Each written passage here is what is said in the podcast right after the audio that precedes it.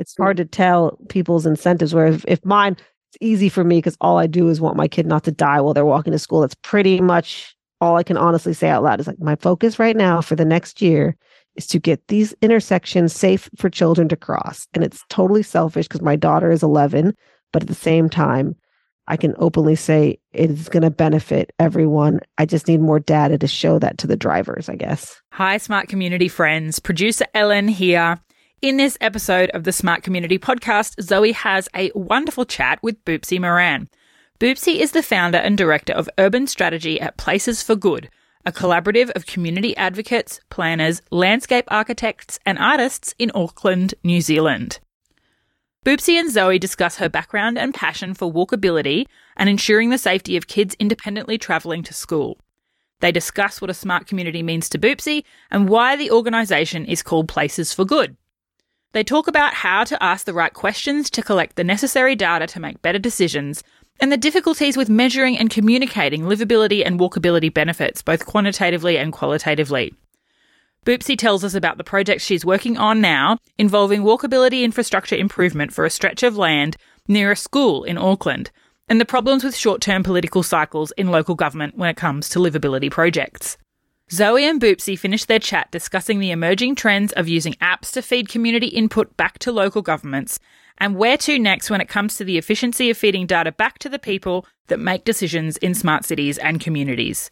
As always, we hope you enjoy listening to this episode as much as we enjoyed making it. Welcome to the smart community, smart regions, smart towns, and smart cities. It's where we live, work, and play. With smart communities, the future starts today. Big data, smart mobility, emerging trends galore. The Smart Community Podcast is what you're looking for. Hello, Boopsie. How are you today? Good, thanks. How are you? I am very well. I'm very excited to have you on the podcast. So let's just jump straight in. And can you tell us about your background and what you're passionate about? So I have a I'm the founder and director of an urban strategy firm called Places for Good. And it kind of started off in an open space project in my neighborhood where we were working in a park and designing a land that people bought. And we were trying to figure out if the people were still interested in public open space. And from that i merged kind of to walkability. And so while i still work in public open space projects um, i'm really passionate right now about walkability and that first kilometer last kilometer and helping specifically children get back into walking and cycling and independent travel to and from school that's so awesome and how did you get to kind of be in this space and, and what excites you about walkability? I guess I have a two daughters, 11 and 9, and I even have a stepson who's 21 and when he early 2006 he would cycle and I wasn't scared. I wasn't even nervous at all back in 2006. He would just cycle to school, come home, show up and that was great. But lately, probably starting after 2017, I started getting nervous about the amount of cars on the road and so now that my kids are of age where they're keen to move independently, I notice that we're not doing our best as a city to ensure their safety.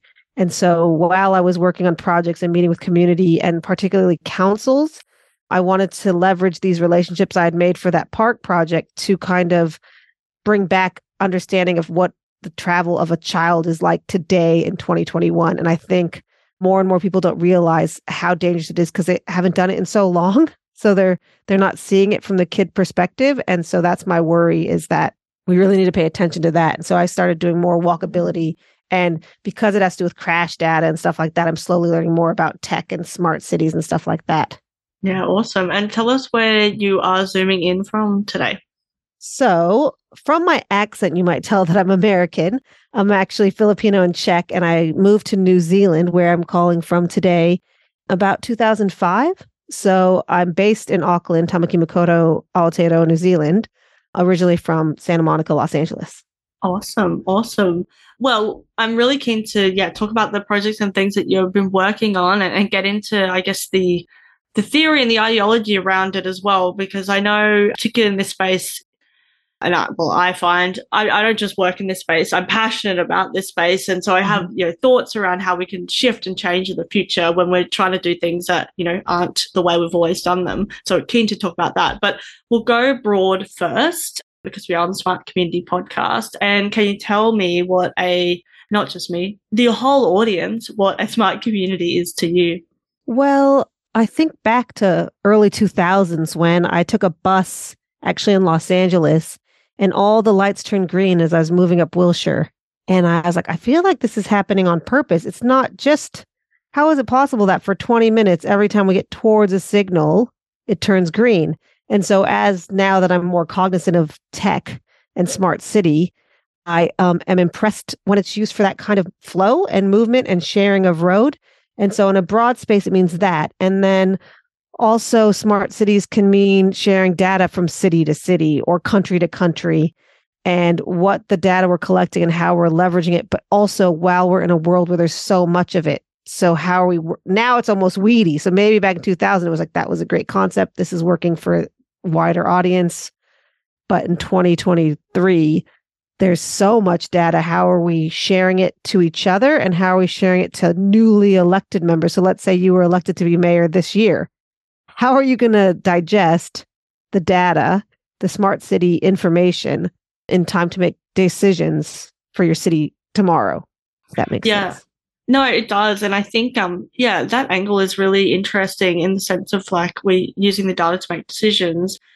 But then how do we translate that into a language that you can easily make decisions quite quickly and, you know, absorb that data and, and go, okay, this is what it means. When there's a lot out there, but also sometimes there's well, there's always well, there's gaps at the moment because we the data might exist, but we aren't sharing it or it's not being collected in a way that is accessible. So that's really important too. And I think also, like you mentioned, there's those competing interests as well. Like when we're thinking about, I mean, thinking about like walkability, for example, you're talking about more and more cars on the road. So then it's actually about deciding for our cities or our communities, what is it that we prioritize? Mobility is, is one example and, and, you know, shifting towards more active transport, sustainable transport, walkability, that type of thing that can be your guiding star and then you mm-hmm. kind of work out the things underneath that but it actually it requires a shift now about what we think is really important and there's you know so many other examples of that across the scale and i love the work that you do because i feel like by sticking to being tech or da- da- what, what would you say your work because just so i understand how how we yeah. can share more because i know enough about you but i'd like to learn a little more just for this conversation what area are you specifically working in often so for me, my background, I'm an engineer and I'm also a master of data science now. For me, I am trying to humanize the tech elements. So the tech elements, tech and data are really important as enablers, not as the drivers, but we need to understand what's available because otherwise, if you just go, oh no, we're not worrying about tech and data, we're just going to keep, you know, we're going to do it with whatever, it doesn't make sense because we know tech and data infiltrating all of our lives. It doesn't mean we don't want to disconnect sometimes. I think that's really important. So it's actually about, well, what does that mean for people and what problems are we trying to solve? So the actual so work. Good. this is so good because we haven't met. I haven't worked so close with data. So I've been working in placemaking as a member of Placemaking X since like 2016. So almost eight years or something. Mm-hmm. And I mm-hmm. never really harnessed smart city concept and data, but I've known your space of work for a while now, just from LinkedIn and stuff. And it's so interesting that now I'm working very closely currently, which we'll get to later, I'm sure, with the data scientist. I was like, this is what needs to happen more. Someone who's working with people and council collaborating with data scientists and engineers to merge the data. So that's what I think we're at the precipice is we got really good at collecting the information. So the last eight years we've been learning how to get pedestrian counts, look at mm-hmm. incomes. I'm learning how to use crash data. How are we synthesizing that and putting it through like a a sieve or a filter that gives it to the people that are making the policy decisions fast efficiently mm. and i think that's where smart cities have a play because you can make an app let's say but even then i thought there's so many ways to we've gotten good at collecting or changing lights and using smart cities for making signals move faster or counting car how many car parks are available stuff like that as we try to adapt and improve how we move around a place and share, um, how are we showing the benefits of changing your mode and stuff like that? And I guess that's where I'm super pleased because I, I knew you were an engineer, but now that I know you're into data, I think that's where smart cities really can maybe even rebrand itself as this is like bridge mm. between what's what we're seeing on the ground to what we know is out there in the ethers of the Wi-Fi land. Yeah, exactly. And I think we want to get involved. Like pe- placemakers need to be involved, planners need to be involved, but the tech and data people also need to be involved because otherwise we don't get the full kind of breadth of what's happening, right? If we're doing it in silos. And also like government government needs to be involved because, you know, they're the ones that need to make these decisions. And I think the more we're, well, I know that the more and more we understand, you know, the data and the tech at a level that, you know, what are the benefits? What are the disbenefits? What are the consequences? The more we talk about it, then we can make better decisions to actually shape that future that we want rather than just leaving it up to the big tech companies or, you know, people are, I guess, the, okay, we're not doing any tech at all. We're going completely off grid, which, you know, those type of things. And, and I don't think there's, it's not one or the other. It's a balance. And, yeah. Yeah. And I was thinking about that earlier because I feel like the money in smart city communities, right, would be often coming from the micromobility people that have invested and they're showing route plans so they can track your route of where you start and finish, where you pick up. One of the coolest things they've started doing, which they did in America first, and we just adapted in Auckland, which is they have a turtle pace, which a lot of people don't know exists on like a scooter. I wasn't sure if I could say brands like Uber or Lime, but so so so you have Yeah. the Uber scooters here, the Lime scooters and the Beam scooters. And so I would travel to America or Europe and I'd say, hey, you know, in the promenade or places that are busy, they can reduce the pace. The smart technology is clever enough that it can know that that's a highly pedestrianized space and the speed should go down. Obviously, can't do that in private scooters, but it was interesting. Out of eight out of 10 people didn't know in the council meeting that that was a fe- feature. However, knowing that feature is a difference between banning scooters and letting them stay. Yep. So it's about us sharing the features that allow us to continue to share these devices on the same footpath and road to the people that want a hard ban or so I find that really interesting about adapt so I can adapt. So my specialty when I merge with a smart community is I'll I can be in an area for an hour and I could see where the conflicts are and then I'll walk up directly and say what would make this place safer? How can we adapt this rather than say that has to go and that has to go and this has to go. And so you need a mix, like you were saying. You need someone on the ground that's watching the tech interact with each other, and and also I think uh, the data scientists I'm working with more now, it's saying I need the data, specifically what kind of data, knowing what data to ask for. Right? You must be learning that Mm. from your background. Like, what are the data points that people are asking for today? I'm just new to this kind of asking Mm. engineers. Yeah, absolutely. I mean, it really depends on, doing a lot of work on this at the moment, actually. For me, um, I was just doing a bit of a, a table the other day around exactly that in this place, what data do I want, right? And rather than being like, okay, well, I want dwell time and I want movement or whatever, I actually started with first question. So, what's the first question? I want to know how many people are moving through this space? How long are people staying in this place? how people feel in this space.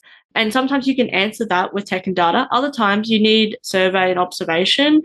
You might be able to do it with some kind of image recognition, but there's a whole lot of privacy, ethical issues with that. And then again, don't just, oh, no, we won't even talk about it.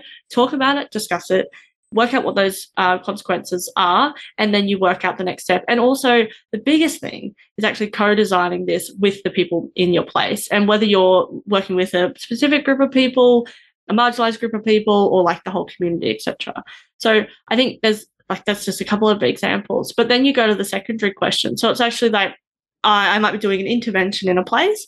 What i want to know is before my intervention this many people went to the place uh, during or after whatever, uh, how it works, after my intervention, this many people. So you're actually interested in the delta. You know, you want to know did this increase or decrease um, the amount of people, how people move. So maybe you're trying to get, um, maybe you're trying to activate a space. So maybe you're able to get people to, um, you know, move in. Maybe it was a dark alleyway before, and then you activated it, and now you can see, oh, actually, that is the quickest route. So people are now moving more effectively, and there's a bus stop right there. So then it's, you know, uh, more people Other using public amenities, yeah. transport, whatever it is. So there's a whole range of things. So I think starting with what you're actually trying to achieve or what you're So what your problem is and what your outcome you're seeking, because you may end up with a different outcome, which is totally fine, but it's actually like, well, did it solve that problem, or did it solve another problem that we didn't realize existed? That's yeah. I ca- that Yeah. was interesting because when I was using the Inhabit Place app, because it's kind of a merger of a few other functions in Australian smart cities tech, and or just general apps. So it was an app that was a mixture of the Gehl quality of life, and it had mm-hmm. just that we were measuring how people were lingering. But it was cool because it was in real time, and the power of that app. Comp- I'm sure there's other systems out there that do similar stuff, but it was it created it generated cloud word clouds it generated graphs all within like less than a 48 hours up to a 48 hour turnaround and i felt like that was very useful because we did one last data collection after our intervention and that that led to it voting through so they were going Mm. to cut the funding and if we didn't have that on the ground survey where we had the app and we had and we had to lay it over a map however they did it from the inhabit place group but it was really huge and so we brought it from Australia to New Zealand for this one project. And it was such a useful tool. It's just about getting the government to know how to read it, know how to use it, and know how you almost need a meeting before the council meeting that says, This is what we use. This is because you only get like five minutes to present or 20 minutes. So you wish you could give them kind of a background of, okay, we have issues in our city. We're not embracing enough data collection these are the 10 tools we could be using if we use these tools um, where are our gaps in deliverables and how could we use because we have like i don't know i must have there's like 50 counters on the road this week and who's going to go through all these counters one's counting speed one's counting because nothing's counting walking of course Unless you Um, accidentally step on the tube. yeah yeah I, was, I wondered yeah is that how that works just from pressure just from weight yeah. Well, depending So, on yeah. what it is. In my experience, yeah. I would was you consider the tubes tech these days i feel like they're the least They are. smart I mean, they are a form of tech and they're easy and, and they're more temporary, I suppose. So it depends on the installation. Um, and is crash data would you consider crash data smart city or is that just people logging information and then It's interesting. For me, I think bringing the data sources that we have and that, that we're, you know, we're trying to, I guess, make a decision about or trying to make a decision and if they're useful for that input. But I think with the crash data in particular, even if it's legacy, I think it's still part of the solution. But Mm. also, I'm really interested in okay, that's crashes, so that's when something happens. But what, how many times has this nearly happened? And I guess like that's a vehicle and a pedestrian, whatever. But what are the other interactions that are happening? And yeah, like what are the near misses, which again you could use some technology for and what and whatever else. And there's more and more of that available. Again, with the layers of privacy, ethics, security, all of that as well. But uh, I that's what I'm really interested in because yeah, you, you might have a really unsafe corner, but no one's died there yet, which is just an awful way to measure things, right? Or there's no Yeah, serious, you know. And actually, I had a really great chat with um a guy named um Lenore. Can't remember his last name now. Uh, We'll put the link in the show notes. But basically, and I'll send it to you as well. But he was like, we always measure, we're measuring all this bad stuff, but what if we actually measured the good stuff? So the the happiness and like the green space and the whatever else. And he, like he's a uh, European, and yes, yeah, very much about like the walkability and those type of things. So actually, you probably really enjoy the episode. So I will send it to you. That's Um, what because that's why I called it Places for Good was because generally my clients to work in the project, it has to be a benefit that's free to enjoy, which probably is how I ended up doing. I was originally doing like public open space events to activate a space, right? Which was funded by the local board and people could come and enjoy. But walkability, a walk between point A and point B that's safe is free to enjoy, which also makes it harder to incentivize technology, right? Because what's the benefit of measuring someone walking. It's just what everyone does. So it's really hard when you're trying to bring it back into society and it's kind of had a it's been overwhelmed by the private car that we forgot that we should have been measuring it all along exactly what that previous guess because we never measured the joy and the effects of a 20 minute walk to and from a place and the stuff you're buying which we're starting to do more in Auckland now. So we just made an, a strip of land more walkable and we're noticing it has more purchases stuff like that. So is that how you measure too in your area? Let's say you rejuvenate an area and make it more walkable and livable. Is there ways that you measure the i don't know that, and this is the problem. If Yeah, i'm yeah, trying to tell a local board i don't know like what words to use. Well, it's like, yeah, like it depends again on what is it that they're really interested in? Is it, you know, because there's so many health benefits. I don't think we're super sophisticated in how to like link and measure those yet, but that'll be more and more.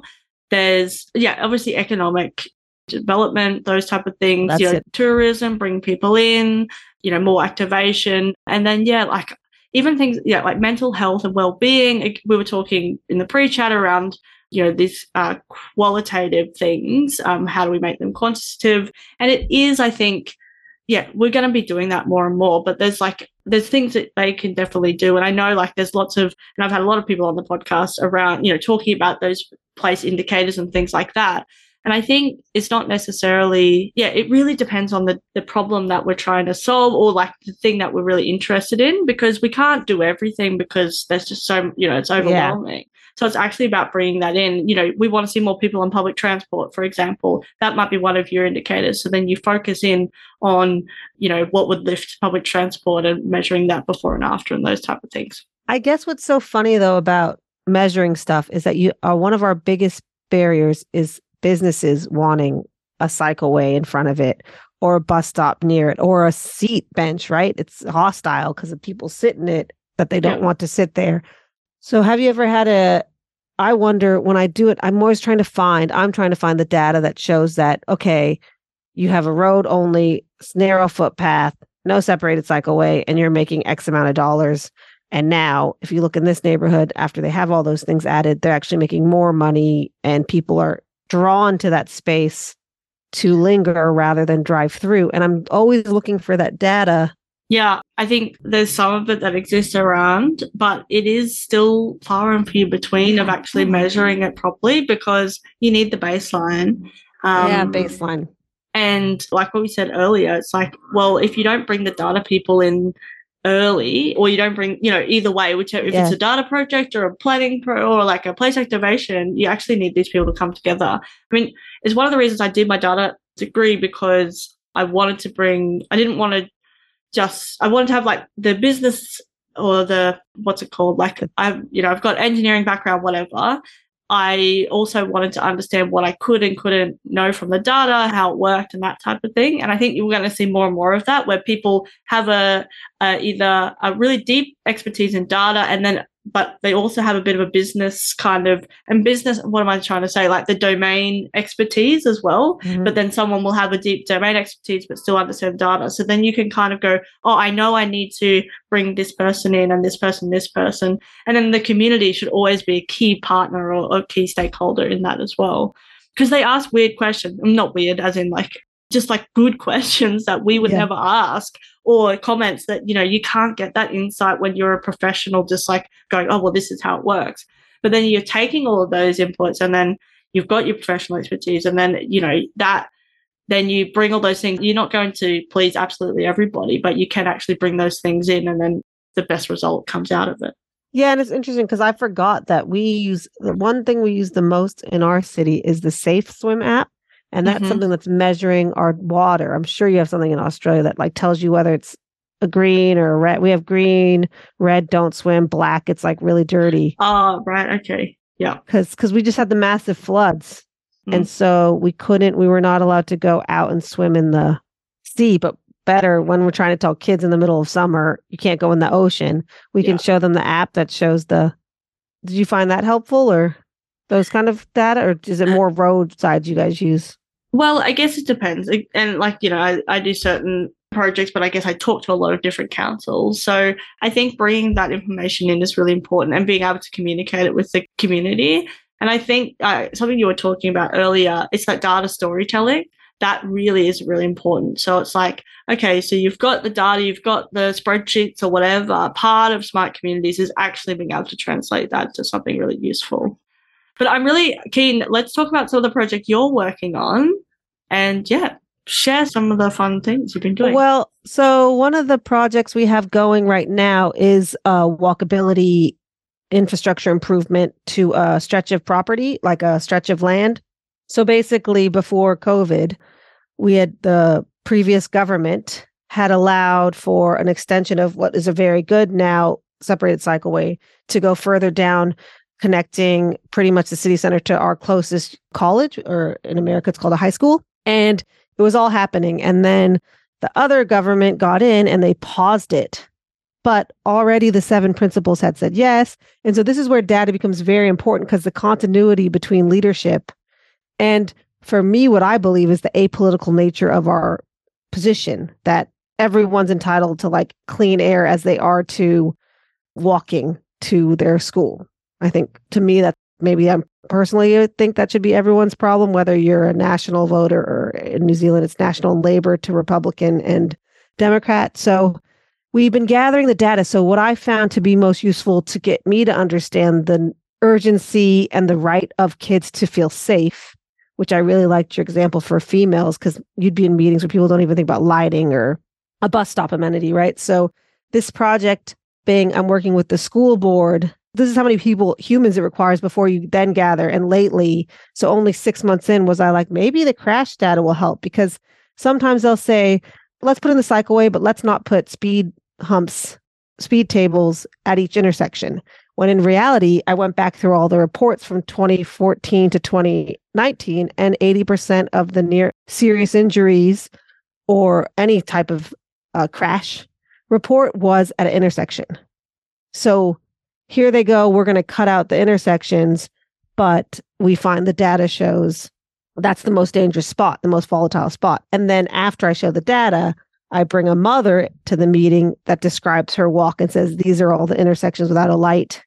Not that a signal is the answer, but for government to realize this investment is important. And I don't know how they say it's not worth the money and they call it a common word which we're not supposed to say, thou shalt not speak, is gold plated cycleways. That's in Auckland a big issue.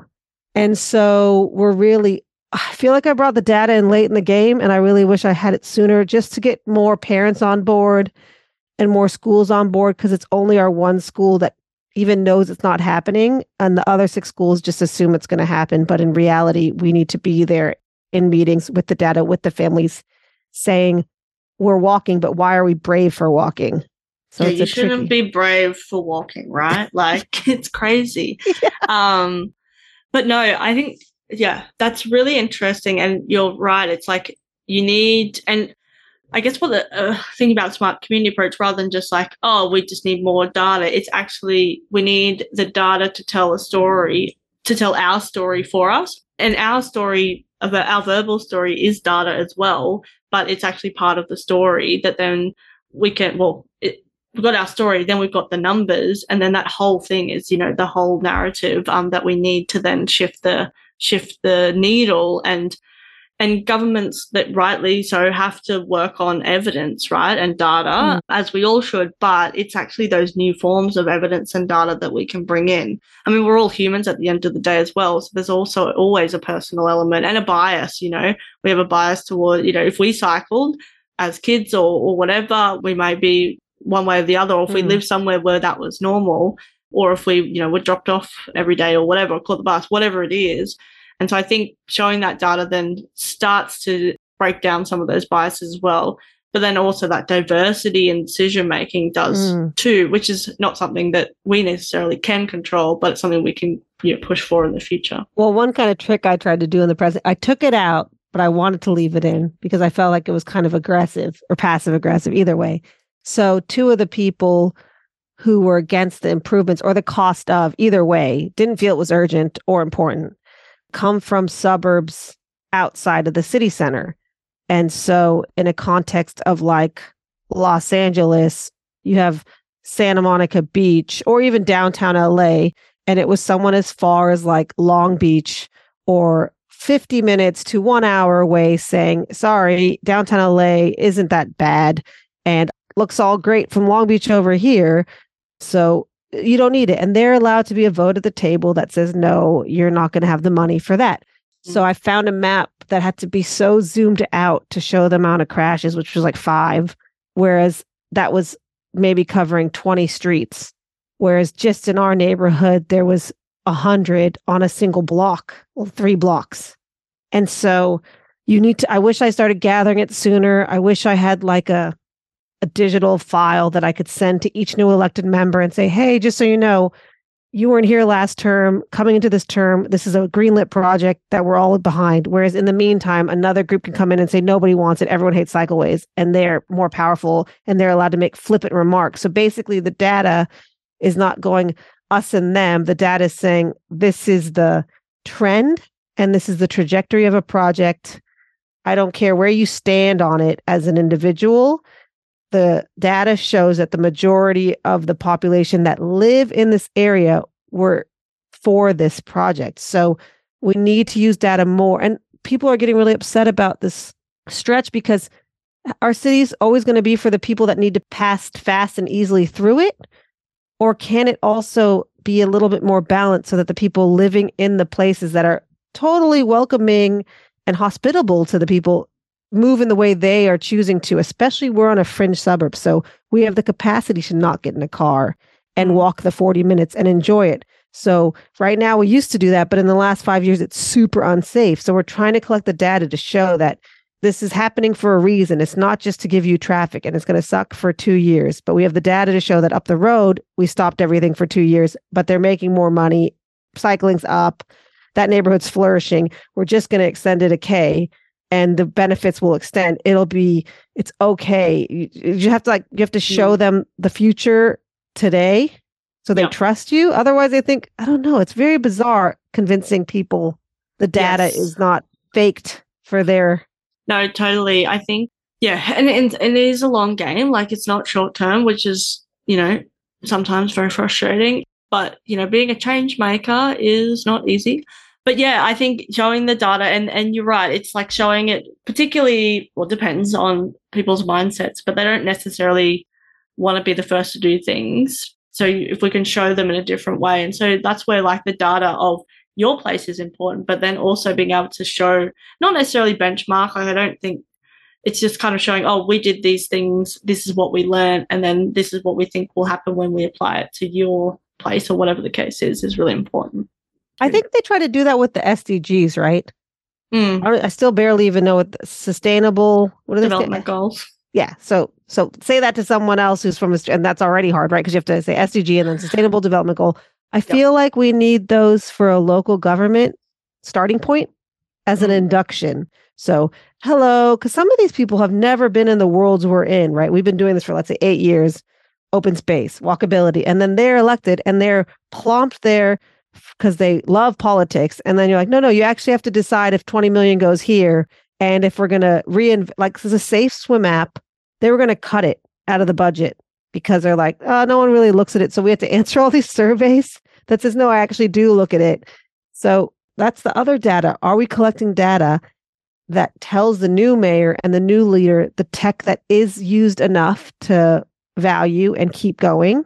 And reminding them that this isn't an option to cut in the budget. Like it's very mm-hmm. bizarre that every three years you can have things like your Safe Swim app. Well, it's even ridiculous. We have libraries about to be cut. So all these things, smart stuff included, need to be in some sort of induction of like mm. local government. These are all and key words when you ask. So you're having a presentation. I feel like we'll have a presentation from a local member and they don't have the indicators. They're new to the job and they ask questions, but then they'll you'll answer in a qualitative way i love my city. I want to make i want to park. I want to be beautiful. And then they'll go to a workshop that you're not allowed in the room to and they'll give them technical terms the elected member doesn't understand and the designers will talk them out of all the things the community said they didn't want to happen but that their pitch sounds more important because it's more technical and smart. Meanwhile the qualitative so there needs to be that merger of a story where both sides are valued but they're also streamlined and also on the same page because I feel like sometimes it must be hard when you're an elected member, which I've never been, but I've been in the rooms with them sometimes where they're getting it's like the left hand and the right hand. And how do you know you're doing right by the data, but also right by people? No, I agree. And I think being that translator is, is and it's bringing that together. I mean, it's to, why I started using smart community instead of smart city because like community automatically means people, right? And the collaboration and like you, know, it's like you, you think about that. And if people don't know what smart city is, they can kind of turn off and say, oh, well, one, maybe I don't live in a city and maybe I don't connect with that. But community, it's like, and, you know, whatever this word smart means, it doesn't really matter. It's like what we actually want to shape our, you know, communities mm. of the mm. future. speaking of the future, we should zoom to the future now. Um, I like that. what are the emerging trends that people aren't talking about enough? I definitely think waste management, but I'm still yet to. You'll see it in one city and then you won't see it in another. So it's something you think, oh, we should talk about that. Like allocating parking zones for scooters is another one that we just got, which LA had like 10 years ago, where you don't let people park in certain spots. Another data count is pedestrian counts, but not just in finance districts. So why aren't schools zones being funded to count? Pardon me. No one's counting the number of kids. And that worries me that we're prioritizing cars in and out of city centers for money, but we're not counting the amount of kids. And they say they do, but in our school, it's like one day a month, one day over six months. And it's some piece of paper that's written. It's not actually hard. I don't trust the numbers because it's from a teacher who's already overworked and upset. You know, their life is, they have so many other jobs. Upset's the wrong adjective. Overworked and doesn't need another job. So we should finance from the tech end collecting quality pedestrian data and scooter data and multimodal data from the schools and it should be from an outside source not an additional job for a school to manage. Because at the end of the day the surrounding zone of a school is not the school's responsibility as much as it is the mayor the elected member the parents. And i think that's an emerging trend that needs to be taken seriously. How the kids get to and from school and the data should be trustworthy honest and not an additional job for a teacher that's just wrong. So that's why I think it's so weak is because they all go, oh yeah, travel, travel trends. Ask the teacher to have her kids raise their hand. That's not fair. Yeah. And then another one we're doing, I thought an emerging trend we should do more of is apps, right? So people are making apps, and we definitely, I think, have maybe too many apps. But one cool thing, I don't know if cities in Australia or overseas have it. It was called Snap Share Fix or something. I need to look it up better, but it's Christchurch. And if you can find the link, what was yes. funny is we had such a bad cyclone here in Auckland that people were accidentally snapping and sharing Auckland to the Christchurch Council website. Oh, wow. Because in theory, that is a very efficient tool.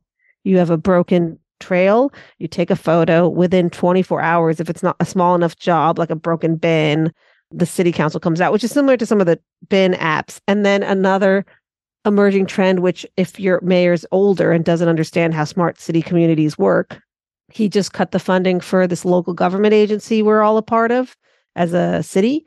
And they had saved our city apparently a million dollars by swapping all our lights out to LED, which I guess automated them to like dim and turn on on their own, which I guess saved so much power that in the end it was up to a million dollars a year. Well, even just, just from, going from like normal to LED would have saved. Yeah. And if we weren't part yeah. of that group organization that's sharing knowledge and saying, hey, Nelson down here is using this great LED lights. You guys should use it. That's the other thing is when there is a new trend, like thank God for this part of your podcast, right? Because as soon as someone hears of a future trend that I don't, that people may or may not know about, the LED lights, obviously some people didn't know about. So when they removed themselves from the group, they were saying, look, we brought you this new data that you didn't know because you're in this group. So there are benefits to constantly meeting with local government officials to share future trends. And mm-hmm. so I guess from that snap idea, and there was also this it's a little dated, but I learned it from Tim Gill, the from who wrote the book Urban Playground. He was talking about traffic agents in Oslo, Norway, where they let the kids, which is a perfect, actually, my dream merger, where the similar to the Inhabit Place app, but the hand in the hands of the student. Mm-hmm. And so they're saying, I'm walking to school, this bush here is sticking out. I'm walking to school, there's no crosswalk here. And like in a month, certain things got fixed for those students based on their personal data in an app and they were mm. called traffic agents. I'm sure there's a Norwegian word for it, but it was Oslo. And that was an emergent trend. And, and my concern, like you kept talking about with smart communities ethics, okay, did the kids give permission? Did the parents give permission? But I mm. think when it's to improve your personal route, uh, some people are. You can design that in, like design that right? in from the beginning. It's just about having that that lens at the very beginning rather than an add-on later. Yeah, and I was thinking like even when you move every you know, people, it's so easy to find out how much your house is worth, mm-hmm. right? That's like anyone could go, how about in one page, that same page, Zillow or whatever has your, it should have when the bins collected, the walking distance to your supermarket, the walking distance to school.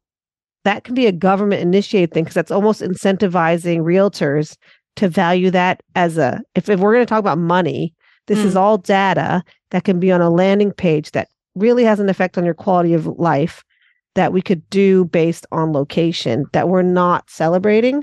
Well, even like things that might be a, a real, it's funny you bring this up. I've been thinking about this a lot actually, even just bringing in things like flooding data. These are things that are a buyer or a renter or whatever wants to know, not necessarily things that an adver- uh, a real estate would want to advertise. So you'd need to work out what the commercial model would look like. Mm. But like, yeah, and what people want to actually know about. But I think bringing that into a place level is really the data exists, or maybe you need to collect a bit more but it's just not accessible for people to be able to get and then understand, or they don't feel empowered to actually ask for it because it's like, oh, well, I'll just, you know, take that risk. I'll find out when I move in. I'll yeah, find out. It- yeah. And it's just like wild. Like, it's just like the amount of money you're going to spend on this place. You want to know whether you're at a risk of flooding. And is it whatever. ethical? Yeah. Is it ethical to accept like $6 million for a home and not have some sort of data line there that says this floods here this time of year? And also for me, I feel like we need to know more about New Zealanders are very good. People in outside are very good about knowing their flora and fauna. But mm. if there are lots of weeds in the area, if there's community groups that these are all data sets that are make your house seem more your community seem more worth the investment, but also they're kind of prompts mm. to when you're in this neighborhood, these are things you should be aware of. And they can be both good and bad. But we can do that in a locations based way as an induction to welcome to the community. Here's a pie, the American way. Here's a pie. Welcome to the community. Here's a list of all these things that data has been able to put onto a single page. Yeah, I agree. And it, yeah, it goes to that kind of data visualization and storytelling element where it's just bringing, yeah, making it digestible and speaking the language that it needs to be received in. Really. So here's the last question I have out of curiosity. Well, a point or question as well if you're mayor, right? What are things? There are so many things I wish I had the capacity because the mayor here only gets one advisor, right? So mm. what is he getting briefed and what is he briefing to the mayor and what what is a baseline value system mayor whether you're republican or democrat or national or labor i feel like there should be some sort of baseline on livability that should have the data beside it that says these are projects that are happening now that improve quality of life. These are projects that are going to take away from quality of life. These are things we are kind of in the air about. And that shouldn't matter. That should be apolitical, I feel like. And we're not kind of having in our city. Mm. I wish we had that kind of tight little leaflet of induction to a new mayor, if they're not the incumbent, to catch up because they must spend half, uh, whoever is doing it is not necessarily always on the pulse and you can't be across absolutely everything right like it's not yeah. but data can help us kind of you know digest things in small chunks but the context is so important like you were talking about and cutting out the space for people to contribute the problem is you mm. know if you're a placemaker you want to contribute and you're into but maybe other people are like no if people knew about that then they won't let me have my 20 story building here yeah, like i don't know not that yeah. i'm against density but there's just very it's mm. hard to tell people's incentives where if, if mine it's easy for me because all I do is want my kid not to die while they're walking to school. That's pretty much all I can honestly say out loud is like my focus right now for the next year is to get these intersections safe for children to cross. And it's mm-hmm. totally selfish because my daughter is 11, but at the same time, I can openly say it is going to benefit everyone. I just need more data to show that to the drivers, I guess. Yeah.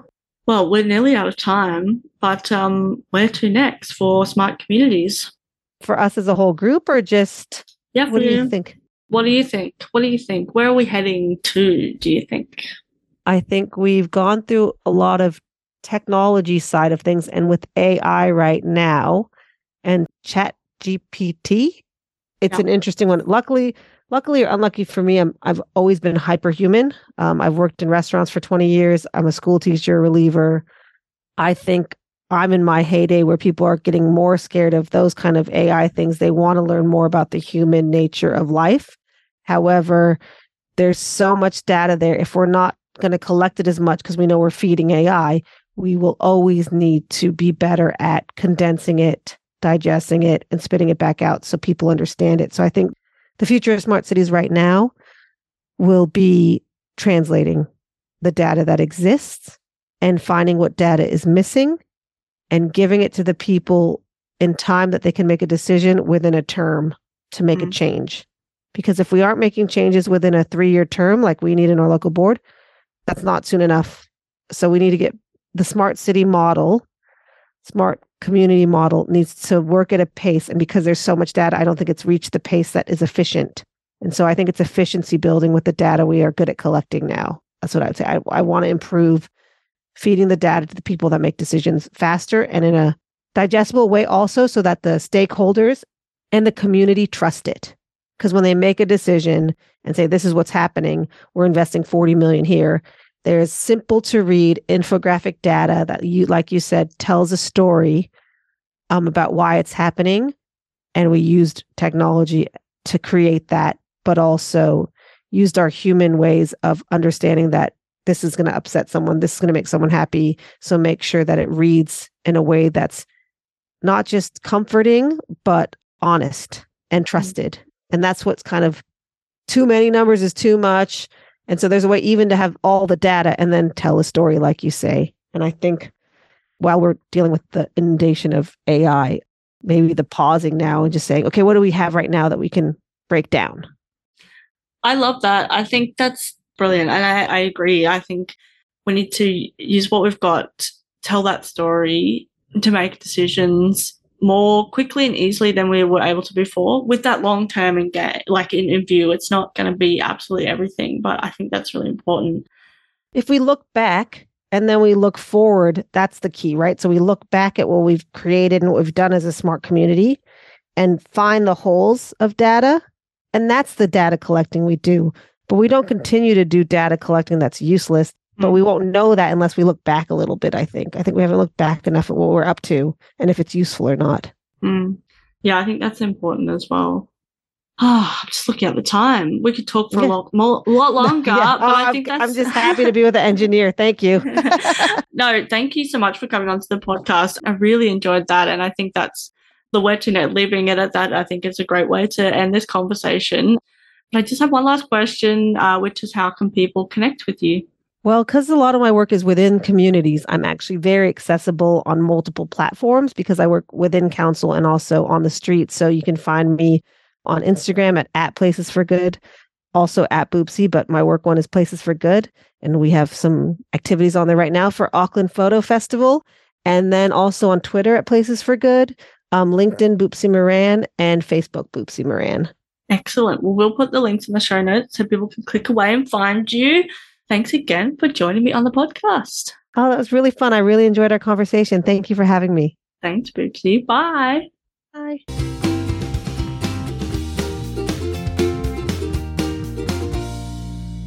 The Smart Community podcast is brought to you by My Smart Community. If you're looking for support in podcast strategy and production, workshop design and facilitation, or communication and media advisory, get in touch. Email hello at mysmart.community or head to www.mysmart.community. Thanks so much for listening to the Smart Community Podcast. Show notes for this episode and all other episodes are available on our website, mysmart.community slash podcast. If you have any questions for us or any of our guests, you can email hello at mysmart.community. You can also find us on the socials. We are on LinkedIn and Twitter at SmartCommHQ. That's com with two M's. If you are enjoying the podcast, please hit subscribe so you never miss an episode. And we would love for you to leave us a rating and review at wherever you listen. This really helps us reach more ears and eyes, so thank you for your support. As always, we hope you enjoyed listening to this episode as much as we enjoyed making it.